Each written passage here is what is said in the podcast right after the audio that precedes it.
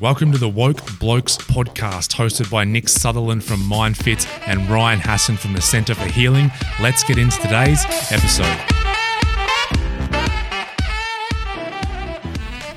Do you know Milton Erickson? Yeah. He he would do sessions and never look at people. Yeah. He never looked at his client. He'd like stand behind him, Yeah. and they'd just stare at a wall, and you just have him in trance like that. Hmm. Ladies and gentlemen, welcome back to the Men of Metanoia podcast number two. Metanoia. Me- Metanoia. We, we, we're going geezer for today, yeah? I really struggle with that word. Metanoia. Metanoia. All right, geezers. fucking metanoia in the house. Back here with Ryan and Nick. Men of Metanoia number two. Riser and Nico in the house, yeah? A couple of cockneys. Nick, how are you, mate? I'm good. Have we started? We started. I've sneakily pressed record, Ah, and uh, and we are on interesting. episode two. How are you, mate? What's news? Uh, just got back from Thailand. Yeah, looking a bit more tan than when you left. Uh, yep, yep. Uh, the land of smiles. Funny, actually. There, there's some topics for us to talk about. Um, uh, under the facade, I guess, of the the land of smiles.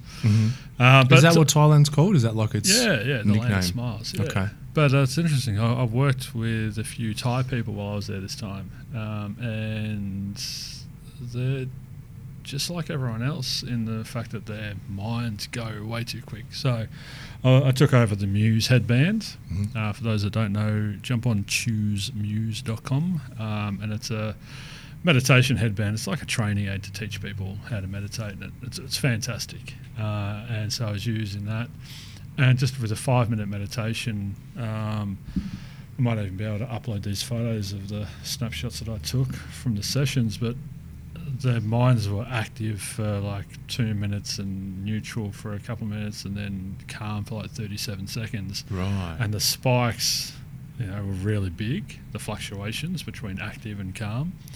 Uh, and then you know I sort of taught them a few things gave them some guidance and we did it again and a massive difference but with all of them they're like oh I'm just so busy so thinking all the time so you know on the go go go go go and I'm like it's a universal problem, yeah, isn't well, it? Well, it's human nature, I think. It's Yeah. just that, yeah, everyone's so. Uh, you know, it's funny. to Pick, remember, we spoke about this in the first one. I think people are woke these days, and Hashtag woke. Hashtag woke as fuck. waff.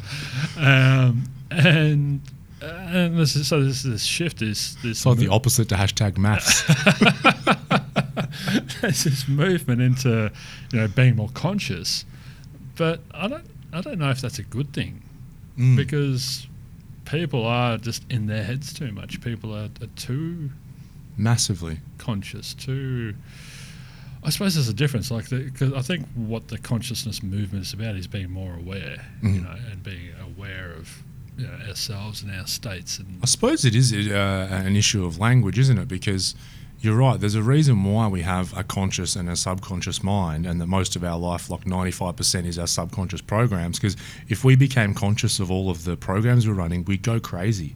yeah, Like, can you imagine if I had to sit here and consciously think about my heart beating, constantly think about how to hold my arms up and my head up? you- your you go mental. brain it can't process that much, can it? No. But do you reckon that's where madness perhaps comes from? Is people being too.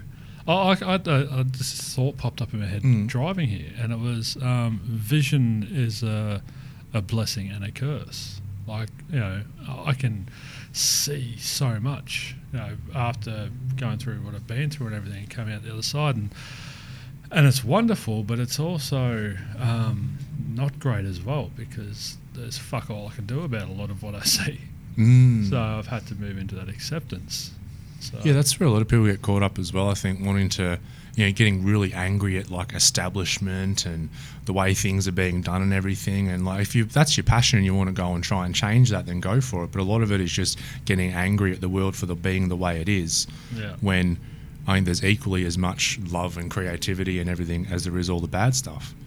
And I think you're right. I think the I often see our whole prefrontal cortex as a bit of a blessing and a curse at the same time as well, because whilst we can become aware of our existence, we can think about things that have happened in the past, we can project what might happen onto the future, which has led us to being the most dominant species. Well, dominant, you know, you know, that you can debate what that means, but I'm being sure the, the most gorillas um, don't agree with us. being the most dominant species on the planet. However, it's what also causes so much of our anxiety, so much of our depression, and all this stuff because it's like we've got this amazing part of the brain that we've evolved, but we don't quite know how to properly use it yet. Yeah, I, I think it, yeah, you're right. We're when we're wielding a dangerous weapon that Mm. we haven't been trained how to use, and I think you know, our, greatest strengths are our greatest weaknesses, the, the double-edged sword sort of thing. And Yeah. I look at my dog. We were talking about over beautiful ramen at Southland Shopping Centre. Mm. We were talking about our dogs. Nick, Nick's face right now is just reminiscing about the ramen from 20 minutes ago. Mm. I always find I, I get caught. Most meals that I have in my life are one of two ways. I eat it and I'm like, meh, that was alright. I wasn't that satisfied. Or the other way, I'm like, I'm way too satisfied and I go into a food coma. That ramen just left me just on a level that Yeah. was like enlightenment. yeah, you just you sat in it. I sat. I'm still sort of sitting in it. I'm glowing. Um, so, the fuck was I talking about? Yeah. So, I often think about like humans, like, oh, we're the most intelligent species on the planet. Then I sit there and look at my dog for a while, and I start to question. And I'm like, am I? Like, how do you define intelligence? I watched my dog, and he couldn't give a flying fuck about what happened an hour ago, a day ago, a year ago. He's not concerned about what happened, what is going to happen in the future. All he cares about is this exact moment right now. Are we playing right now? Are we having dinner right now? What are we doing, Dad? What are we doing? They're in the moment. In the moment. So That's present. where they're probably woke as fuck, you know, animals. Yeah. Because So they're kind of more woke then. yeah, but that's because they don't have this stupid thing in the front of their brain. Mm. I don't think it's it's that um, they're just so hyper present Yeah. in the moment. Just, I might have mine removed to see what happens. let's do it on the next podcast. Live I'll- lobotomy. I'll bring a scalpel and a chisel. to a YouTube live. yes, Facebook Live. Nick lobotomizes Orion. I'll sign a waiver. Yeah, right. I'll sign a waiver saying I'm not a doctor, but I'll get my will sorted. I'll give it a crack. Today, we are talking about shame. Shame on you. Shame. All I think is Derryn uh, Hinch. No, the um, Life of Brian, where they're just tossing Oh, the fruit. Shame. Why do you remember Derryn Hinch? Shame, shame, shame. Oh. That's old school. Yeah, it gives you the shudder. Um, that's our topic for the day, shame. So I thought that we would start a bit of a discussion because one thing you've said to me is you believe shame is the biggest killer of men. Yes. Tell a- us about what maybe your definition of shame is and why you think that. Well, that's that's a great question to start with, I think, because I think it's uh, you know we need to unpack a bit what is shame and is there things we should and shouldn't be ashamed of? Like the whole concept of shame, is it relevant? Like, and what does it achieve? So, what do you think? Do you think shame is a, a useful tool to have? I think all of our emotions have served a purpose. Have in- or do? I think some have, some do. So, do you think we've outgrown some of our emotions? I, I, I believe that we've outgrown shame. Mm. Yet, yet it's still so prevalent. I I still get it, which I'm sure we'll talk about. But um, the way I see shame is a lot of the people we have in here at the centre, you know, we talk about guilt and shame a lot. You know, guilt and Mm. shame, two of the biggest drivers of addiction. And someone will say to me, well, what's the difference between guilt and shame? And I say, well, guilt says what I've done was bad. Shame says I'm a bad person for what I've done. So it's a really, it's a really deep, heavy emotion. We work, we work a lot with the, the scale of consciousness by Dr. David Hawkins, and guilt and shame are the two lowest vibration or heaviest emotions. Shame being the bottom one, Right. because it's that deep-seated feeling of I'm a bad person. There's something wrong with me. I'm not the way I should be. It's a very, very soul-destroying emotion, in my opinion. Mm.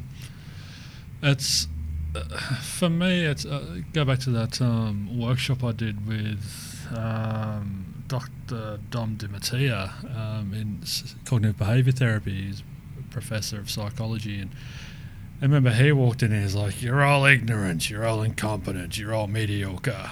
And I'm like celebrating him, and he "Yeah." And people around me went into suffering. You know, they were taking it personally. Um, but over the course, we sort of unpacked that there's these sort of three toxic beliefs, and one of them is that I must be perfect. And I think if you know we're talking about the unconscious or subconscious before, I think if you're cruising around with your programming, the core of your you know, processing is I must be perfect.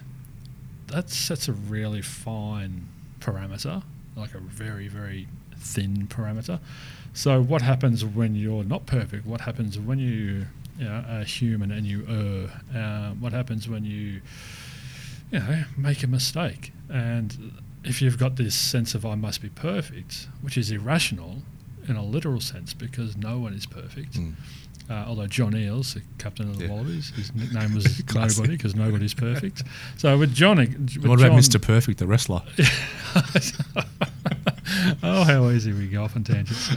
um, it's it's yeah, this concept. Of, I think uh, I'm looking at cause and effect. So, effect I think is shame. Cause I think is this sense of I have to be perfect, or I should, or I must be perfect. Mm. Uh, and Uh, I think, do you, do you, this is how I say so that th- I need to be perfect.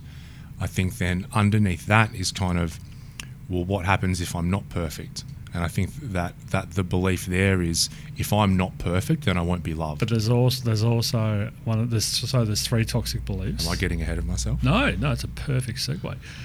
So I must be perfect, but the next one is I must be loved or liked, which is also an irrational belief Yep. because no human in existence is universally loved. The Dalai Lama has his detractors, you know. Hugh Jackman, people think is a quince, you know, the, the toxic men of the world. Um, Hugh, if you're listening, come on the podcast, mate. Let's chat. That's that's one of our missions on the podcast, by the way, is that we will have Hugh on at some stage. Yeah, so stay tuned. Um, so yeah, you, once again, cause and effect. You look at this. You look at the combination now of these two beliefs. So I must be perfect and I must be liked. So when I'm not perfect, I must be liked. What do people think of me? You know, what am I? What do I look like? And we go into this. So it's a fear, and the fear is an irrational thought, which leads to an irrational behaviour. So we go into this anxiety around, oh God. And so I think shame is a form of anxiety in a way. It's sort of a debilitating, Mhm. you know, it's a, just a mind fuck of, uh, it's nothing's really happening per se. It's, you know, we suffer more in imagination than we do in reality. It's, it's, we are causing all our own sufferance. Yeah, I agree. And I think that that might come from the fact that we need, we do need love when we're younger. Mm-hmm. Okay, we need that love for survival. If you take a baby, a fresh baby's born, and it has, it can get fed and everything, but if it has no human contact, it will die. Yeah. So then, if we start to link those things up, like I need to act a certain way or be perfect or I won't be loved, that's Mm. kind of a threat to our survival. Then, Mm. yeah. So that, so then if we, because I would off this sort of takes me back to when you bring up shame. There's a few things in my life that come up. The earlier stuff is around school, you know, primary school, high school, and that needing to be liked. Mm-hmm. And if, if anything came up where I was put in the spotlight and I might make a fool of myself, then that shame or embarrassment, because embarrassment and shame are, are very, very, very similar, Mm. um, would start to come up. See, I went the opposite way. I too craved attention, but I became the class clown. Yeah. So I went into this, I have no shame. And so I would make fun of myself and get people to laugh at me. I'd, I'd throw myself under the bus. Right. And so I, you know, I couldn't be embarrassed if I tried Mhm. because, Because you're bringing it on yourself. yeah, but I think I owned it, Yeah. you know, whereas you didn't own it. You, you were sort of, Well, it's trying to draw that line. Like I, I would love to make people laugh, and I was, you know, a class clown in certain circles. But then there was a huge difference between making people laugh and people laughing at me. mm, Um, so for me, that those two weren't close or Yeah. merged. They were very, very different things. yeah. So if I was trying to do something like, you know, in class we had to read a passage out of a book, which I used to be so scared of, and like if I fuck this up and they laugh at me, I just would be overcome with anxiety and embarrassment in that moment. I don't think by nature people like being in the spotlight though. you No, know, no. and and I work with so many people and they don't like therapy, you know, in inverted commas, because they are the center of the attention. The the, the focus is on them. So yeah, it's an interesting one. But I just thought then, what's the difference between shame and embarrassment? I, I don't think there is anything different. I do. Okay, Mm. you go, and then I'll. No, no, I'm No, I just I if I think about those two and the experience that I've had, I, I feel like they're really similar because I, I would feel if I felt embarrassed um, at something that I'd done, then I would think that there was something wrong with me or I was a bad person. And the byproduct of that is I wasn't going to fit in or be liked. So that, that's really similar to shame for me because I'm still got that underlying like there's something wrong with me. I'm a bad person. right. Yeah. I think we're coming down to interpretation Yeah. because you know we've spoken over ramen about um, uh, no, I was speaking about it earlier in the appointment semantics uh, and how important semantics are. So the question I posed about embarrassment and shame, I think guilt is the missing factor for me uh, because I think back on something I'm embarrassed about and I cringe a little bit, but I can laugh at it because I accept that that was a very immature version of me. He had no idea what he's doing. He was very needy, um, and his actions were born out of desperation. So I can I can I can step into empathy for that version of me. You know, it's still. You know, it's, it's funny, you know, like oh, poor him. But I would, all I want to do is hug him. I don't want to punch him and beat him up and kick him and call him an idiot. No, no, and uh, I wouldn't either. Looking back on myself now, but at the time, um, yeah, I thought of like if Beat, I, you beat yourself up. oh mate, just Why- Why do we self-flagellate so much? What does flagellate mean? Uh, so I remember, remember the old. Um, Sounds like a slang term for masturbating or something. there is first gutter trip of the podcast. First of Brought many, to you by hopefully. So, uh, like the priests whipping themselves on the back with the, Yeah. with the leather, Yeah. that's flagellation. Yes, so that will okay. Punishing I've got a new new word to describe my childhood: self-flagellation. How's your childhood? Oh, it's just full of flagellation. I flagellated all day and all night. um, yeah, that that's that's a big story of mine. So it's uh, a lot of anxiety, and then a lot of beating myself up because I mightn't have said the right thing. I mightn't have acted the right way. What did you base?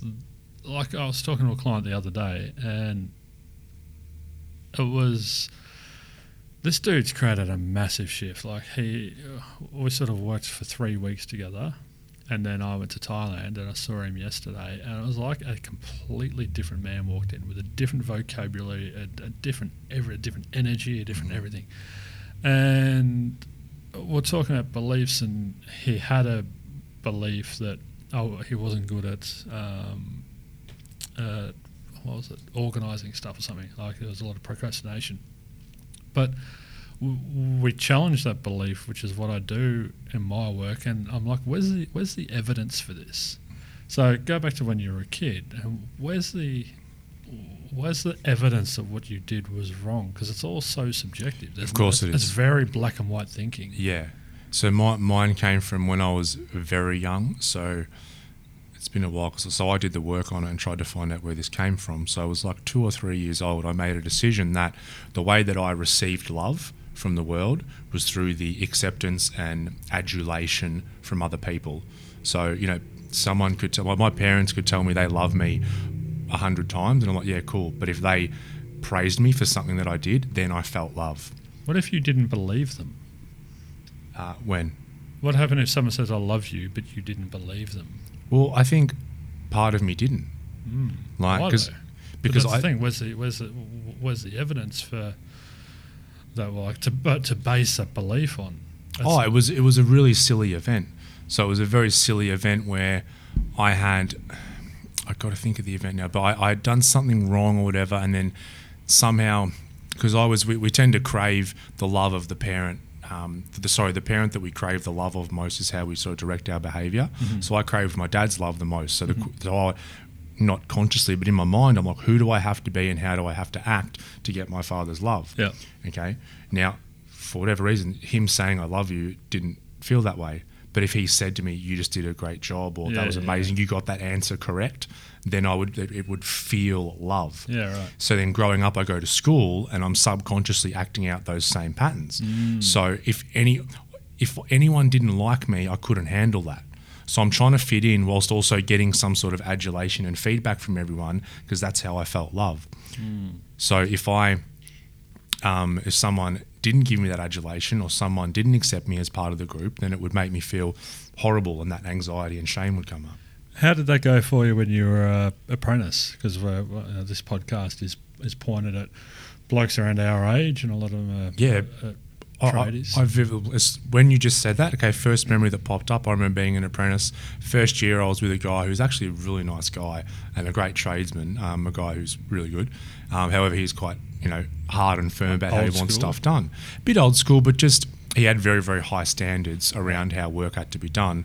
And um, I remember a number of occasions where he would have a go at maybe the way I'd done something, or he'd, I'd be trying to do with the job really good standard because I knew he wanted good standard, and then he'd make the comment like, "You making a fucking career out of this job or what?" Because I'd be taking so long because I'm trying to do it right. so you couldn't, you were damned if you did, damned if you didn't. Correct. Yeah, yeah, and that would grate on me. And there was that many times that I used to think in my head, when I'm qualified and I have an apprentice with me, I'll never fucking talk to them the way he's talking to me. And I look back and I'm like, it's not even bad what he was saying. Yeah, he's yeah. just trying to get the job done and get it done to a good quality.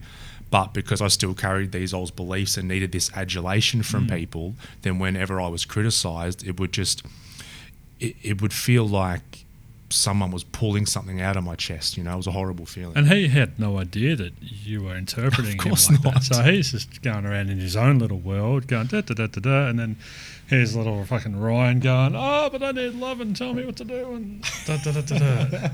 and he's just making a little quip about how long I'm taking to do this weld, and meanwhile, yeah, that's and that's sort of carried through. Yeah, high school, then being an apprentice, then being the tradesman, and So Um, how many uh, how many tradies out there that have got apprentices do you reckon are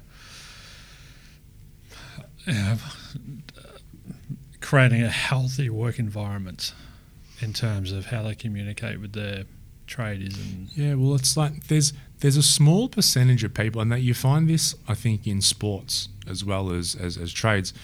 There's a small percentage of people who actually get motivation by getting a bit of a foot up the arse, like, "Come on, mate, you know, do this, whatever." But it's a quite a small percentage. The vast majority of people kind of need to be encouraged and spoken to a bit differently. Yet, I think the old school is just doing it that first way. yeah. Yeah, so that's it, you're communicating in a different kind of language. You have a look at um, AFL, for example, these days. The, the coaching world has shifted significantly. We might get Paul on Paul Roos on here one day to talk about this. Yeah. um, because you know you look at Nathan Buckley um, got Collingwood into a grand final last year, and you know, there was players that were visibly distraught, and he went up and he's he's from the outside looking in stepped into this empathetic role, and he's there sort of he's building his players up, not tearing them down. Where in the past it was the opposite; it was more destructive. I think that's a really good example because yeah, you- you've seen that over the last however many years. I think you've from an outsider looking in. I think Yeah. that, that his approach has changed a lot. But then have a look at the evidence. He got him to a grand final. Hmm. You know, where for so long they were just sort of hovering, you know, in and around the. Well, he nearly got the sack Yeah. because they weren't doing that well, and then So I think that old school way of you know just screaming and spraying, like yeah, you know, the the old sort of crew love it. You know that the spray from a coach, Mm. but really it's it's it's sort of I think it's probably temporary motivation, isn't it? Like it's very fleeting. It does, it, it burns out pretty quickly. yeah, it doesn't. I don't think it it It doesn't really Ha- feed the soul. it doesn't feed the soul. It doesn't form a, a strong bond and connection. It's like a real short term Yeah, kick. But yeah, I, I we had a client. it gets action. It gets action, yeah, but then long term, yeah, not sustainable. Yeah. We had a, um, a client in here recently, and it was funny. We were talking about just sort of as he'd relapse at certain times, and you hadn't put the two and two together, but we worked out it's pretty much every time he has to go and back and work with this certain guy that he'd slip up. yeah, right. And um, we were speaking about that relationship, and he said, "Yeah, he's a friend and he's helped me out a lot, but he'll just make quips at me all the time." Like, you know, yo, those little barbs. you're costing me more than I'm paying you, and it's stuff that isn't true. But and and I said, have you confronted him about it? And he said, yeah, I've confronted him, but he'll just say like, yeah, but I, you know, I just see your potential, and I want to keep you on your toes, and that kind of thing. Yeah. And I'm like, you got to speak to him and say, hey, that's not how I'm receiving it. Yeah, yeah. Okay, because he takes things so much to heart, and it's funny when you're in a that trade environment. You know, if, if you do take something to heart, it's not like you're going to down tools and say, all right, let's have a D and M right now. you know? I need to put this to rest. Yeah, I'm not laying any more bricks Right. until we've spoken about Two this. turmeric lattes, and uh, we're not gonna we're not going back to work till we sort this. So you know, there's a time and a place to speak about it, but it has to be spoken about because it's obviously it's affecting this guy's life so much that he's relapsing at that time. What's he relapsing? What, what's his drug of choice? Ice. That's right. And um, it's sort of happening at the same time. This conversation's not being had, and while the the, the boss is thinking that he's encouraging him. Um, and, and giving him motivation, it's being received in a completely different way and leading to him wanting to escape. So for someone listening to this, going, "Fuck yeah, that's me. I'm I'm that person who keeps relapsing, whether it's ice or you know, smokes or alcohol or junk food or porn or gambling or whatever." What what's the conversation they can have with their boss? Like how would how would they go to their boss? Because you can't go, "You're the reason I'm on ice." Like, Oh, no, not, of course not not. true. No, I mean, I, I think it's just got to be a. Well, no, it's not true, but I think it's a matter of saying, "Hey, mate, I need to have a chat. Can we chat after work today, or however it is?" let's and just have a pot saying, and parmy for dinner. pot and parma, however you want to do it, and then It's just parmy. Oh, parmy. oh, What's that? I read it the other day. We'll go into it later. But apparently, some people say as well? some people say parmy. Some people say palm. I'm a parma. I'm a parma too. Yeah, don't I have heard I parmy, and I think I thought people were just not I don't know why I speaking right, or they were drunk. Yeah. But yeah, no, parmy's no good. Oh. Pot and a I'm going parma. to flagellate myself later saying that. um, and you can say to them, "Hey, mate, these are all the positives with work." Blah blah blah. When you say these certain things to me, and it's not your fault, I just need to let you know how I'm feeling because I want to be the most productive worker for you. When you say those things, I receive them in this way, and it actually is affecting my mental health. And it's not your fault, but I want to be the best worker I can for you. Because at the end of the day, your boss wants um, productivity. Yeah. And if he knows that what he's saying, because if he if he knows what you're saying is hurting your feelings, he might care or he mightn't. If he knows that what he's saying is affecting affecting his bottom line, he'll fucking pay And attention. that's the thing because it's it's about what's in it for me is Yes. human nature again, isn't it? So if you say, here's here's some here's something that's going to help you, you know, get better outcomes with me and, and increase your bottom line, his ears will prick up. yeah, You know, and you go, this is this is how I need you to communicate with me. exactly. And then he's gonna either go, "All right, mate, fair enough," and he'll change his behaviour, or he'll go, "Fuck, are you talking about?" And if he continues that behaviour, change jobs. Yeah, go. Like, just fucking. You Go. got imagine you, your environment that you set up in your life is dictating so much of the outcomes that you're mm-hmm. getting. And if there's a part of your environment which is affecting your mental health, you got to change it. Go. Yeah, you're the one who has to wake up with you every day, and if you're not in the right mental state, it's on you to start to take the steps to change it. And people are like, oh, well, I've got a, I've got a mortgage, so I've got to pay the bills. Find another job. they, they go into this justification of why I can't do it. Yeah. And I, I talk with clients so much about that and this whole too hard basket. And I think having a too hard basket is one of the worst things we can do for ourselves because we get into that I can't do it. This is this is all the reasons why I can't do it. All you're really doing is setting these glass ceilings and these barriers, invisible barriers that are going to stop you from going anywhere. Mm-hmm. And then 12 months time, you'll be even deeper into your ice addiction and go, oh, I see, and then you'll start blaming everyone else, and it's just a real slippery slope. So if you mm-hmm. can get rid of your too hard basket and start talk, listen, change the narrative, talk about why you can do things. Well, of course it's going to be difficult to move. Of course it's going to be challenging to find another job. Of course it's, you know, it's going to take effort, um, and it's going to take me getting out of my comfort zone. But I can do this, Of course. because I'm important enough to do it for. Yeah, it's. I mean, it's your life at the end of the day, and it can help even speaking to whether it's you know your partner or your family member or a friend, and just say, hey, this is what I'm going to do. But how many pe- how many people take? You know, you said before it's your life at the end of the day. But this is the thing I work on. How many people take responsibility for their their life? Uh, very few. Yeah. Yeah. So if someone's not walking around with this, you know, and you and I didn't once upon a time. Fuck, it was my happiness was, you know, everyone else's responsibility. Um, so it wasn't we till you and I both went through our breakdowns and rebuilds, our metanoia, metanoia, Me- my metanoia. um, that we learnt. Oh fuck, hang on, I'm responsible for my happiness. But there's so many Mm. dudes out there that are just, yeah, my boss is my boss makes me angry. My boss makes me upset. My boss makes me this. Mm, Your boss doesn't make you anything. Yeah. Your boss is a stimulus, and your reaction to your boss is to feel upset or agitated. But you, you can move. Yeah, it's going to be hard. It's going to be difficult, mhm. but you can do it. Yeah. Yeah, no, I think it's so much easier to not take responsibility and blame, and I did it so much. And I think we had to change our perspective because we were forced to. Like, my happiness was reliant on drugs, Yeah. and those drugs were killing me. So it's like I've got to change the way I look at my life and start taking responsibility. Because if I keep doing what I'm doing, I'll be dead or in jail. But you didn't see it as those drugs were killing me at the time. You saw it as these drugs are making everything amazing. Yeah, yeah, but I, I, I knew they were killing me at the same time. Did though. you? Yeah. But did you bury that? Yes. Yes. So so so absolutely. Found me a good old It's funny in in the um in those circles in the drug scene. Yeah, you'd, whenever a serious issue came up, like what it was doing to our health, or the fact that I lost so much weight, the fact that I was overdosing every Oh, second day, Put that back on, haven't you? you'd all yeah. Bulking, trying to get huge again, um, and so you and then whenever a serious topic came up, it'd just be like a bit of a joke. Everyone would sort of laugh. Them, ha ha ha! Quick, let's have more drugs and not talk about this stuff. Mask it. Mask it. just mask it. Well, that's that. I think So I knew I, I knew it was killing me in the mid to long term, but the need for me in the short term to escape was greater than yeah, that it, worry. it about- outweighed it. It outweighed it. So I think we can wrap that up in it's a facade, and people by nature are great at putting up a facade.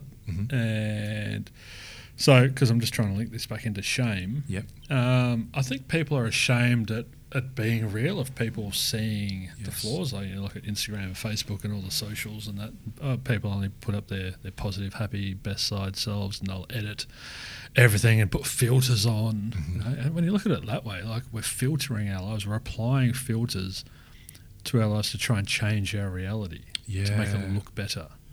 It's Yeah. fucking retarded, It's it? um that's a really good point. Yeah, um, it's making me imagine like back in the day when we might be in a tribe or even just living in a country town and you you know catch up with the people you knew and talk about stuff and they might say yeah farm's going well but i'm having an issue with um, my relationship and you talk about the good stuff and the bad stuff and everything Yeah. now our connections or this relationship is thousands of people on social media and all we see is the highlights Yeah. So now you got to imagine that comparison now is just so out of whack. And then I think we get embarrassed of our shame or embarrassed of our lives Mm. because we're like, oh, I haven't got anything good to show to the world. And I think when you said shame's the biggest killer, I think you're spot on because suicide's the number one killer of men under the age of 50. Mhm. Men commit suicide because of shame. That's thing. The, the depression is a catalyst, and anxiety is a catalyst, and, and mental health issues are a catalyst for suicide. But I think shame is what gets them across the line, Yep. unfortunately, mm-hmm. because you know blokes don't even want to go and see a doctor when when go back to you know Monty Python and you know he's come back and I'll bite your balls off, but you don't have any arms or legs. I'm fine. Don't worry about it. Just a uh, flesh wound. Yeah, it's just a flesh wound, and and blokes have that that you know running through their heads, and it's no, I don't need to see a doctor. Well, mm. you kind of do, mate. You've got a bone hanging out of your leg. No, no, she's fine. I'll walk it off. Yeah. Really, it's like th- So they do that with physical health and then we do it times 50 with mental health. times fifty-one. Times 51. Yep, I need a calculator. How much is that? it's a lot. Times 51. It's Yeah. true. Yeah, it's like, you know. But but I, but but we so I went up to Swan Hill a few weeks ago and ran a, a workshop up there, just a free presentation with one of my clients because he, he's from up there and invited us up and I said let's just put something on for blokes of, of the community to see what happens. More of an experiment than anything. And I sort of created twenty tickets, twenty seats. I thought let's just hire a room at a pub. Um, because unfortunately, you got to get beer or tits to get blokes in it's, to a need, venue. need that entry point. I uh, I've just returned from Thailand, but I didn't get the operation. So, um, so I thought let's use beer. You've just had one done. That's really weird. it's for your viewing pleasure one right in the middle. of my forehead. Um, and so, yeah, but th- 30 blokes ended up turning up to this thing, right. uh, which was amazing, Yeah. which was w- way more than anticipated. And I said to I said to them, "Who here has mental health?" As I do, and two of them or three of them put their hand up, and I, I did the whole. I do this at every presentation or workshop I do, and okay, what do you associate with when I say mental health? And everyone's depression, anxiety, schizophrenia, bipolar, PTSD, suicide, all, all the negatives. Um, so there's this there's this misunderstanding of what mental health is first and foremost, uh, which is creating this really unhealthy perception. I don't I don't like the word stigma. because I've got to break a stigma. Uh, I don't know, it just doesn't resonate with me. So I, I changed it to there's this unhealthy perception. And one of the blokes came up to me afterwards and he goes, Oh, great question about who here has mental health issues. And I'm like, I, di- I didn't ask that question. Hmm. He's like, What? I said, I, I said, who here has mental health? So there's, uh, I just realised there's this subconscious, you know, programming going on that people interpret mental health as mental health issues. Mm. And so, of course, no one's putting their hand up. It'd be like um, associating physical health with physical illness. So, Yeah. because if you picture, say, what's physical health? You're like, oh, I'm fit and I've got big muscles and everything. People wouldn't say, what's physical health? And like, oh, I'm broken arm, um, Yeah, I've got cancer, syphilis syphilis. it's too much flagellation. I was trying to fit that in somewhere. I. Guess I'll say it, buddy. Don't worry. It's all, it's all routine. I keep wanting to say it, but I forget how to say it. syphilis. Um, but it, yeah, and it was it was really interesting to to hear that guy. But then all these dudes hung around after and had a beer, and suddenly the dialogue changed. And and once there was a you know, I, I opened up this space, and then my client came and did an amazing job of talking about his stuff. So there was no shame from me talking about my journey. There was no shame from my client talking about his journey and what he's managed to achieve. So all of a sudden, we gave this room full of dudes permission to suddenly start looking at it differently. And so many hung around for a beer and just, just listening in. Me and Ryan, my client, were just looking at each other in amazement, going, "Are you seeing what I'm seeing here? Like Mhm. these dudes, everyone stayed there till They were opened up. They were." But So that probably leads into how we start to get past shame. And it's like if we've still got shame about our past and we don't, or we're very anxious or scared to start talking about it, maybe it's about getting around people who have no shame and can speak about their past without shame yeah, because that'll give us permission to do it. Well, uh, like the the TradeMutt boys, you know, with their loud work shirts, to start conversation around men's mental health in the trade industry, and so it takes a takes someone with courage to wear one of these shirts because they're very bright, and loud, and you know you can be seen from a mile away. So uh, people could take the piss out of you, you know, who didn't understand or knew nothing about it. A nice shirt, fuck it, what are you wearing that for? Blah blah. So you sort of paint a bit of a target on yourself by wearing these shirts. But I think what's coming through and why there's such a movement behind the TradeMutt dudes is because people are using courage to overcome shame. Like they you can go one of two ways. You can go into oh I can't wear that shirt. It's going to be embarrassing, and you can you know too hard basket. Those are all the reasons why I can't wear it, or I can wear it because it's not actually about me. It's about Mm. us. It's Mhm. about a collective. It's about a bigger picture. It's about a higher purpose. And so we take the spotlight off ourselves. And yeah, I'm wearing a bright coloured shirt, but the spotlight's not on me Yes. as a person. It's on it's on men's mental It's health. the message. Yeah. So people are stepping into their courage um, instead of stepping into their shame. Yeah, because I think when we just think about us individually, we can tend to shrink. Yeah. And then all of a sudden we've got, oh, it's not about me, it's about the message. Well, I can expand now. Well, I have to think about someone up on stage singing a solo. You know, all of a sudden, if they've got a, a hint of insecurity, that's going to flare up.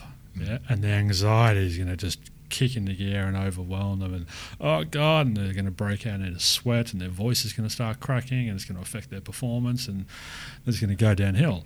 Now, all of a sudden, if you stick a choir behind them, oh, it's, it's not about me anymore. It's about us. It's Mm. about this collective. So the anxiety doesn't even get a chance to pop up. Yeah, I found that with uh, speaking, to be honest, um, doing public speaking and that kind of thing. Yeah, right. I think if you get, I used to get up and the, the number one thought would be, what are people going to think of me?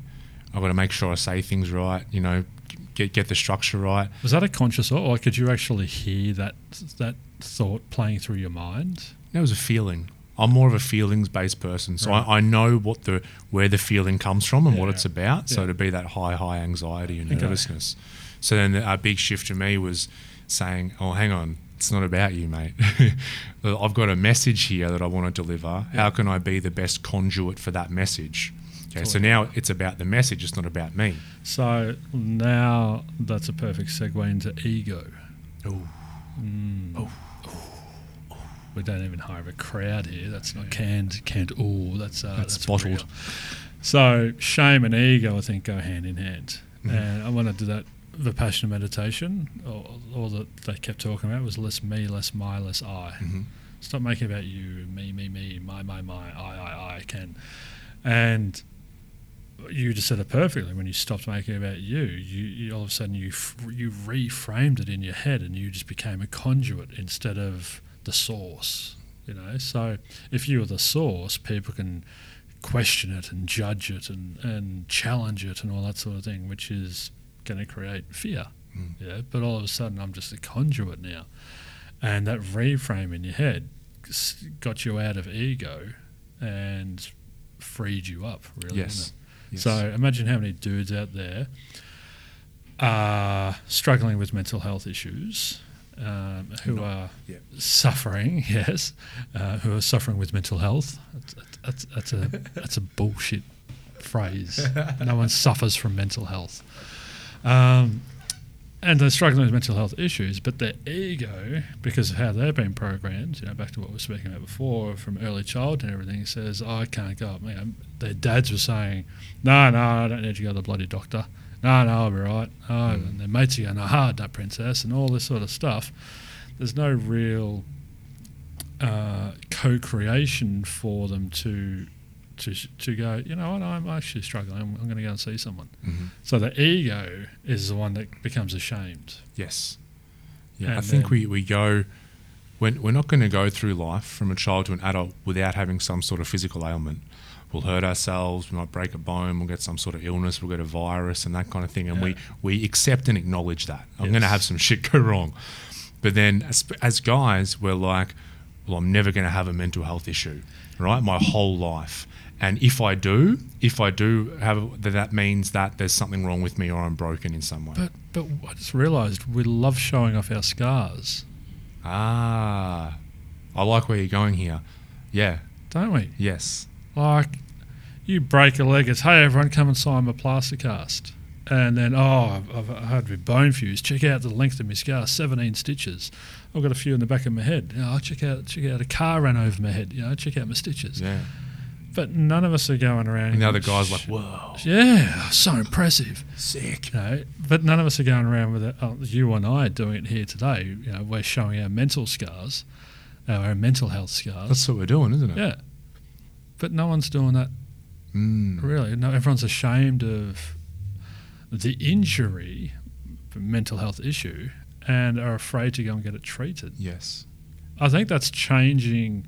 I'm seeing it changing in my work because um, I've sort of seen a shift. I've probably got 60, 65% client base is male now because I've been trying to niche in working with blokes. Um, but I think w- what's facilitated that shift is that I'm, I'm coming at it from an educational perspective instead of a therapy. Uh, you know, you guys don't need therapy; you need educating. Mhm. And so I think taking the word therapy out has helped. Yes. But yeah, I I think it's because um, the mental illness is very medicalized. So you know these very things clinical, isn't they're, it? they're seen as like diseases and stuff now. Yeah, So that's not like, hey, I've got this broken leg and I'm going to heal it, and then the leg's going to be a little bit stronger than before because I'm going to have it. It's going to calcify around the break, or Mm. you know, I have this virus and my body's going to go through and fight off that virus, and I'm going to come out and I'll be stronger and immune to that in the future. So Yeah. when we then when we say, oh, I've been diagnosed with depression, then I think because of the way it's looked at in society, we think that's something I'm going to have forever. yeah. Whereas it should be seen as, okay, I'm being shown feedback about my life. Like your your mind has a cold.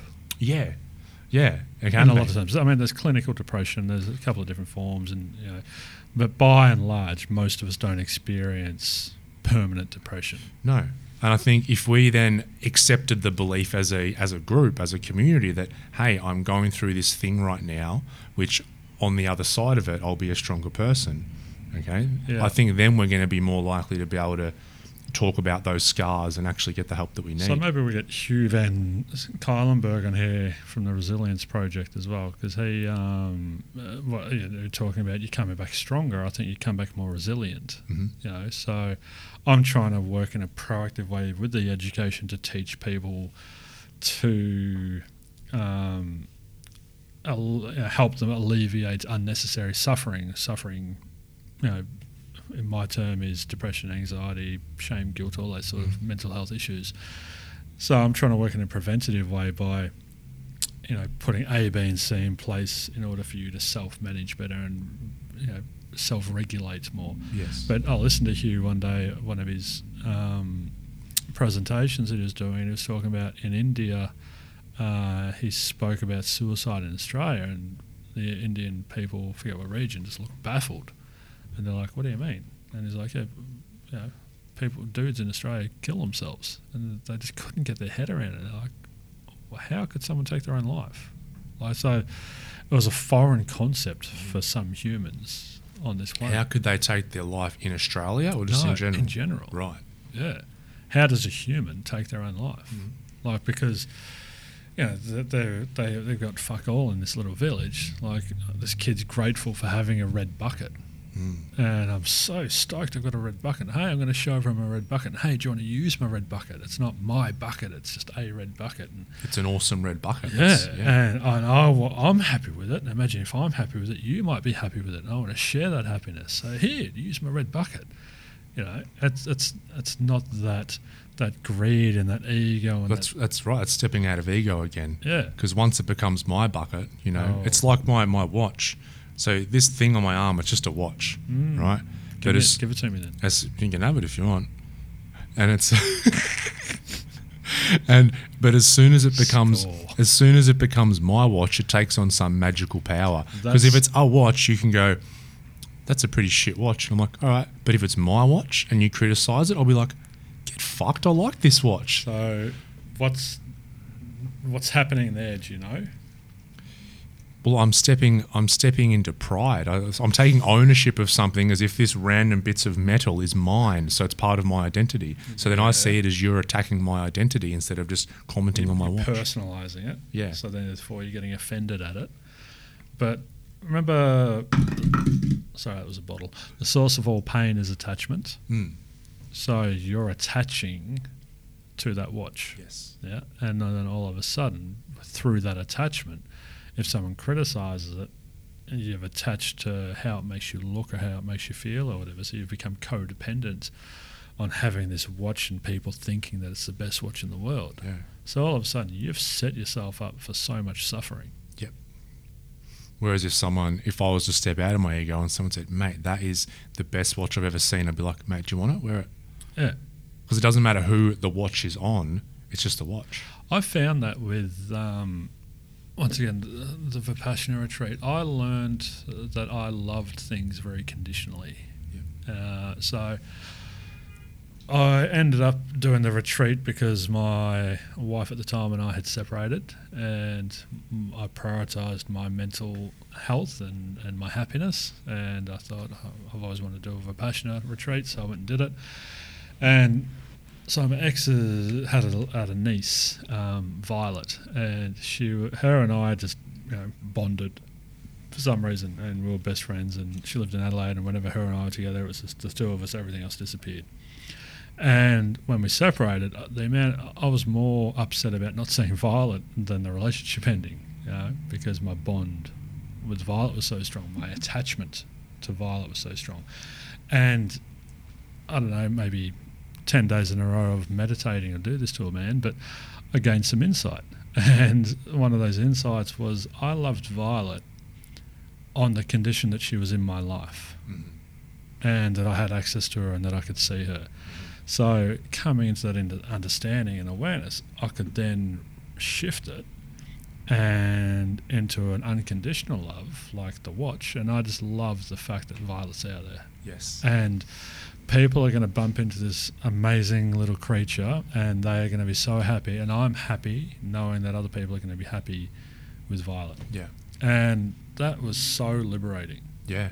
That's that's unconditional. Yeah. Like we you see it the most in um, in relationships, and it's like we feel like we love someone, but it is just conditional. It's like I love you, but you have to make me feel a certain way. You have to act a certain way. You can't go off and do this other stuff that, in my mind, that's not going to be appropriate to do. Yeah. Instead of just saying It's not meeting my needs. not meeting my needs. So that this is this other person. I love you unconditionally. Yeah. Yeah, So was it the Buddha or the Dalai Lama? One of those dudes. one of those woke dudes. Uh, was talking about um, if you love a flower. Well, they were talking about love, and it's if, if you if you like a flower, you'll pick it, and if you love a flower, you'll let it grow, and you'll just watch it and water it and feed it and everything. yeah. And he who understands that understands life. And I think That's a good one. There's another one I think as well I heard similar. It's just the man who plants the seed of a tree knowing he'll never get to enjoy the shade is Yeah. starting to understand the meaning of life. Yeah, and uh, so what that uh, none of that is about you. It's about the other thing. You know, it's about other people experiencing shade down the track, or it's about that flower growing to bloom and people walking past it and seeing it. You, it's such a selfish thing, and I think with that ego, we become so selfish, and then the shame kicks in, and then we go into that suffering, and then depression and anxiety, and you know, even cardiovascular disease from the underlying stress, Mm. and we we open the door to all of that based on our operating system Yes. when we're not woke, Unwoke. un, unwoked. Sleepy.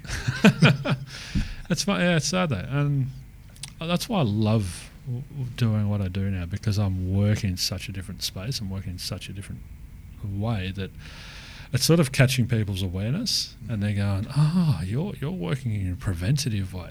Oh, you're working with the cause and changing that, which is going to change your effect, and and you're just altering and shifting and changing the dialogue and the beliefs and the way that we operate and teaching people about ego and less ego and all that sort of stuff. And I think when people experience it, like you and I have, it sort of it, just, it makes sense, doesn't it?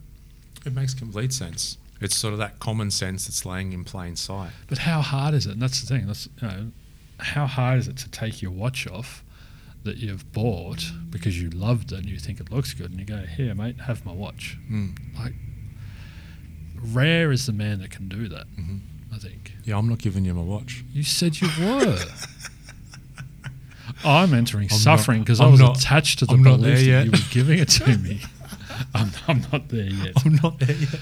But I bet you you would give anything to Tommy. Correct. Yeah. So yeah, there.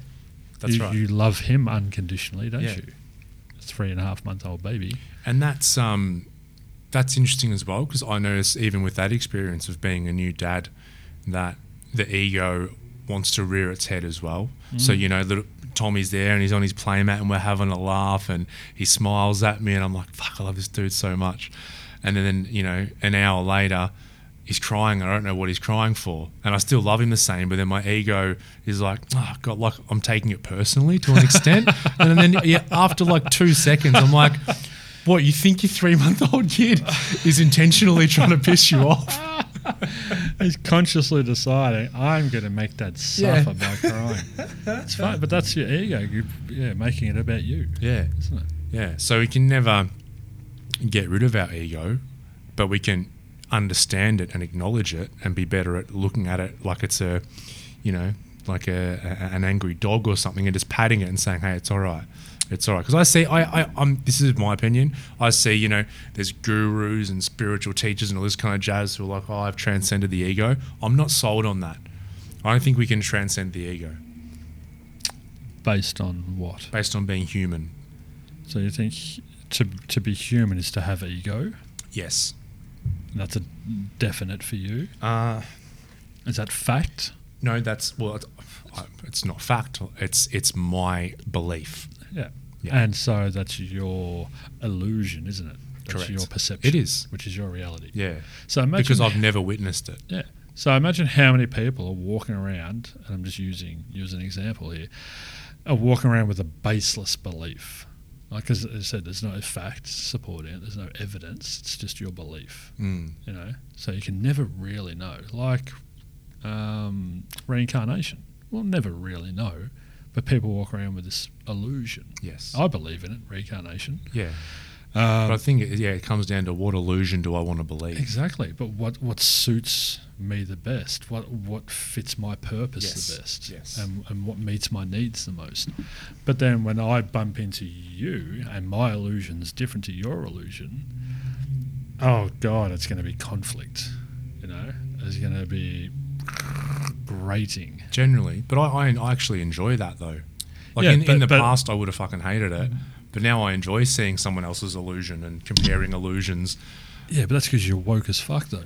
Yeah. That's uh no, but Yeah, imagine how watch- many, how many people out there are walking around in illusion and thinking that their illusion is the only illusion that should exist, and they're so connected to their illusion. Yeah, religious people.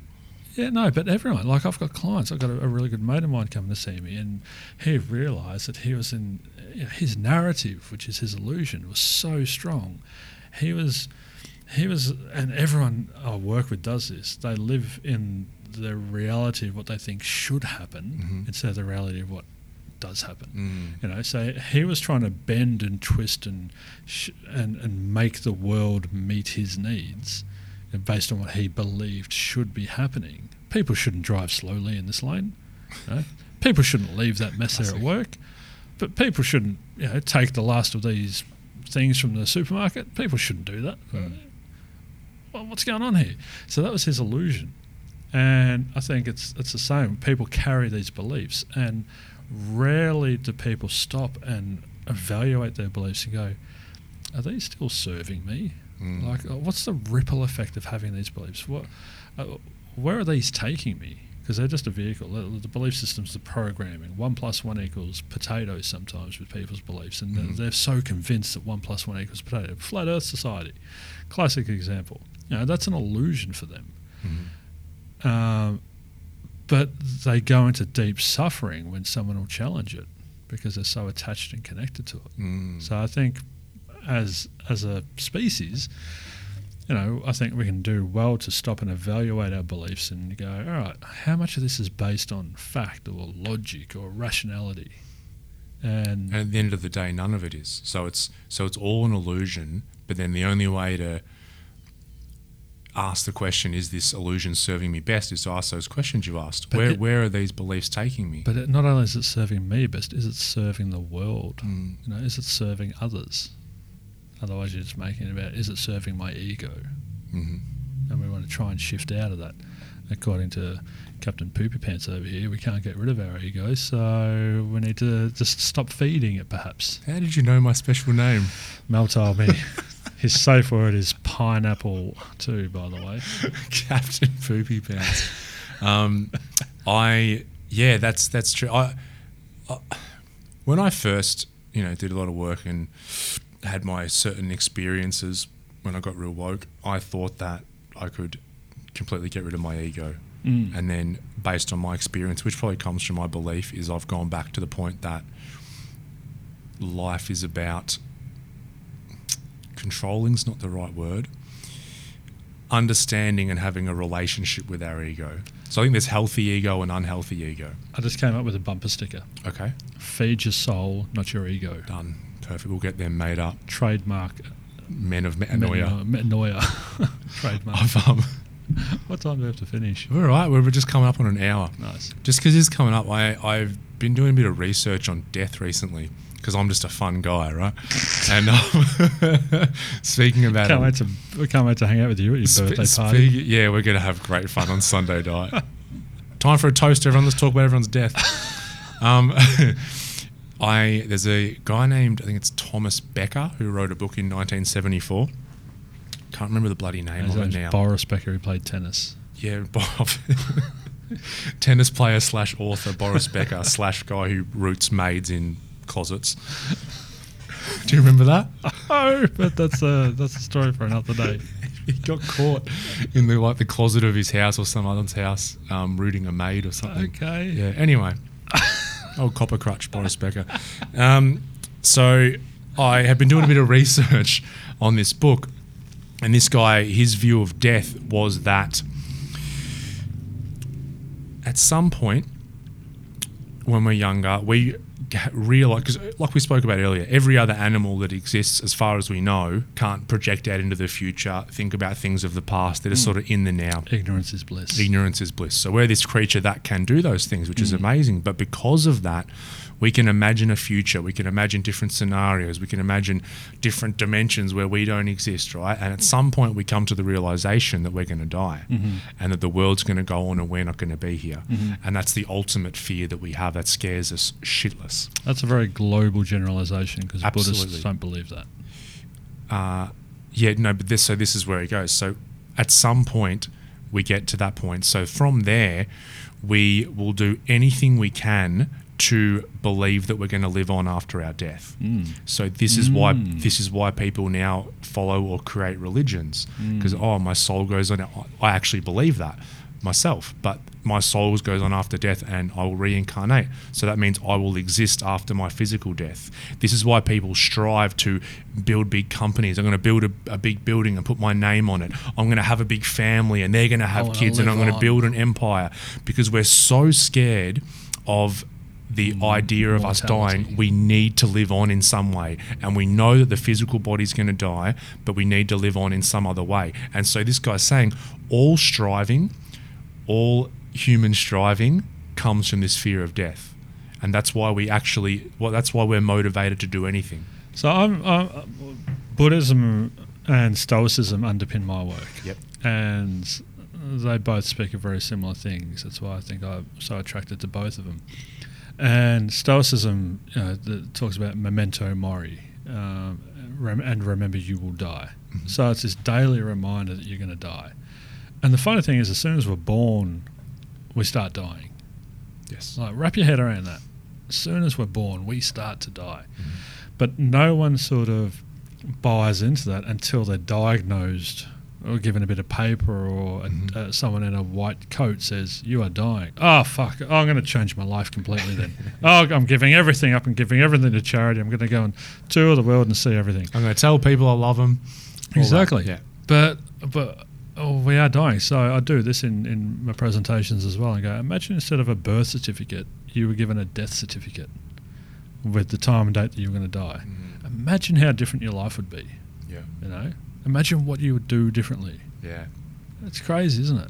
That is crazy. Because we take it for granted. We take it. We we An come up, expiration we date. come we come up with these concepts like I'm saving time. I, I, I've never met a clock that will pause ticking. you know, I don't think the Earth will stop spinning. I don't think you are saving time. Yeah. I think you are creating illusion Yeah. that you are saving time.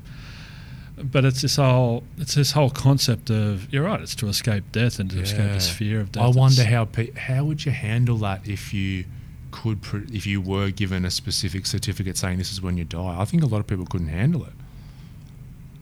No, uh, well, it depends. Like if if it was given with some education, I think the world would be a much better place. I Mhm. think if you, you know, in Buddhism they talk about um, law of nature, everything's impermanent. So impermanence, everything has an expiry Yeah. date.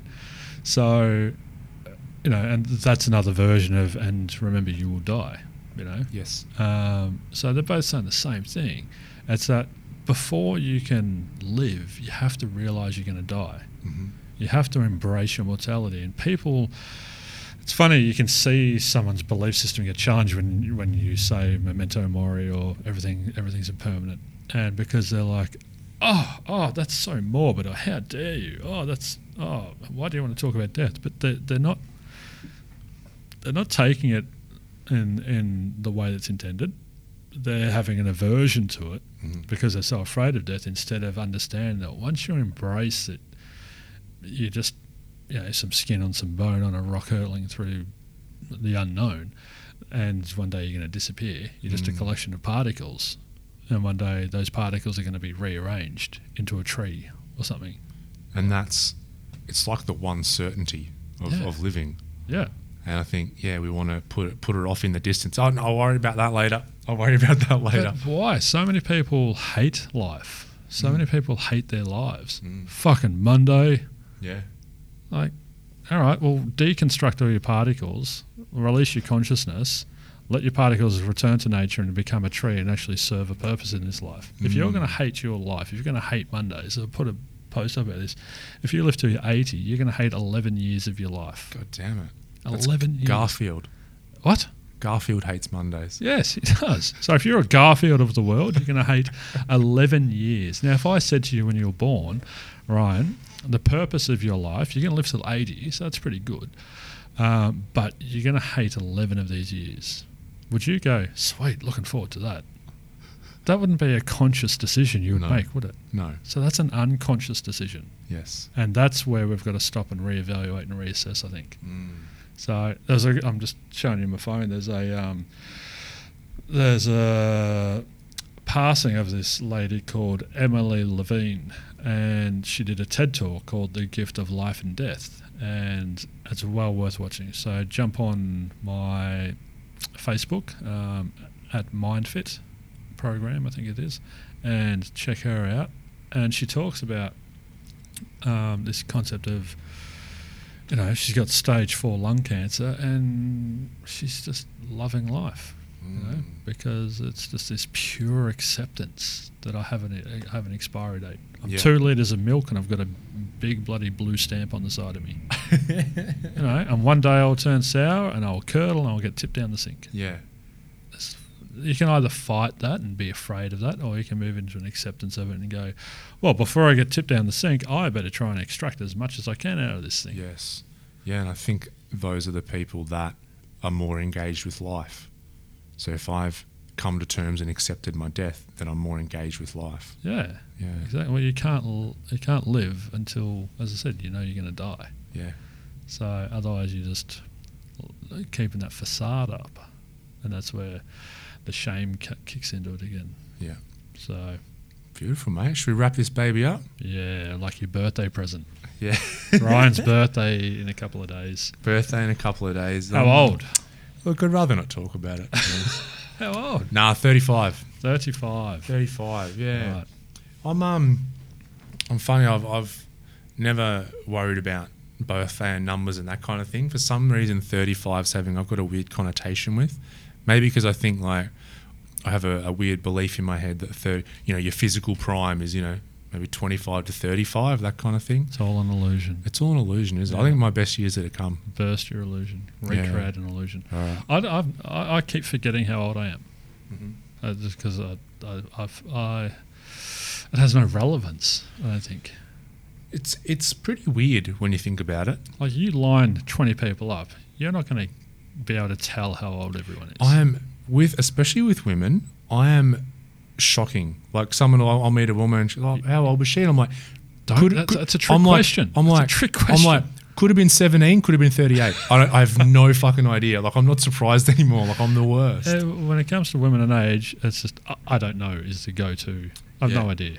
Just quietly back out of the room. Yeah, run, run. Me not speak English. no, chuck a grenade and, and, and run. One of those smoke bombs. Das sprechen Sie Deutsch. oh, mate, all right. beautiful. Shame. I think we covered it. Yeah, please, if you remember, just to wrap it all up, shame is sort of linked to ego. It's sort of like get over yourself. Really, it's I hate I hate that people say you know, harden up and all that sort of stuff, but really, it's it's that you know, um, if if you are in suffering, there's there's something you can do about that. That you, what was that quote I posted? Um, you can overcome everything except death. I think Mm, or yes. you know, whatever. So suicide, there's a- there is alternatives to suicide is what I would really like to get across. And yeah, things will suck and whatever, but everything's impermanent. So whatever sucks at the moment Mhm. won't last forever. And then we can show those scars, the mental ones, just like the physical ones. Show us your show us your mental scars. Show us your mental scars. yeah, don't go pulling your brain apart Yeah. to try and show them, but be vulnerable with yourself. Love it. All right, guys, that is it for another episode of Men of Metanoia. If you have any questions or anything about the episodes, if you have a topic that you'd like us to discuss, please let us know. You can shoot us an email. What's your one? Hello at myndfit, M-Y-N-D-F-I-T dot com dot au. And myself, Ryan, at the centre for thecenterforhealing.com.au. All right, that is all, mate. We'll see you next time. Peace. Peace.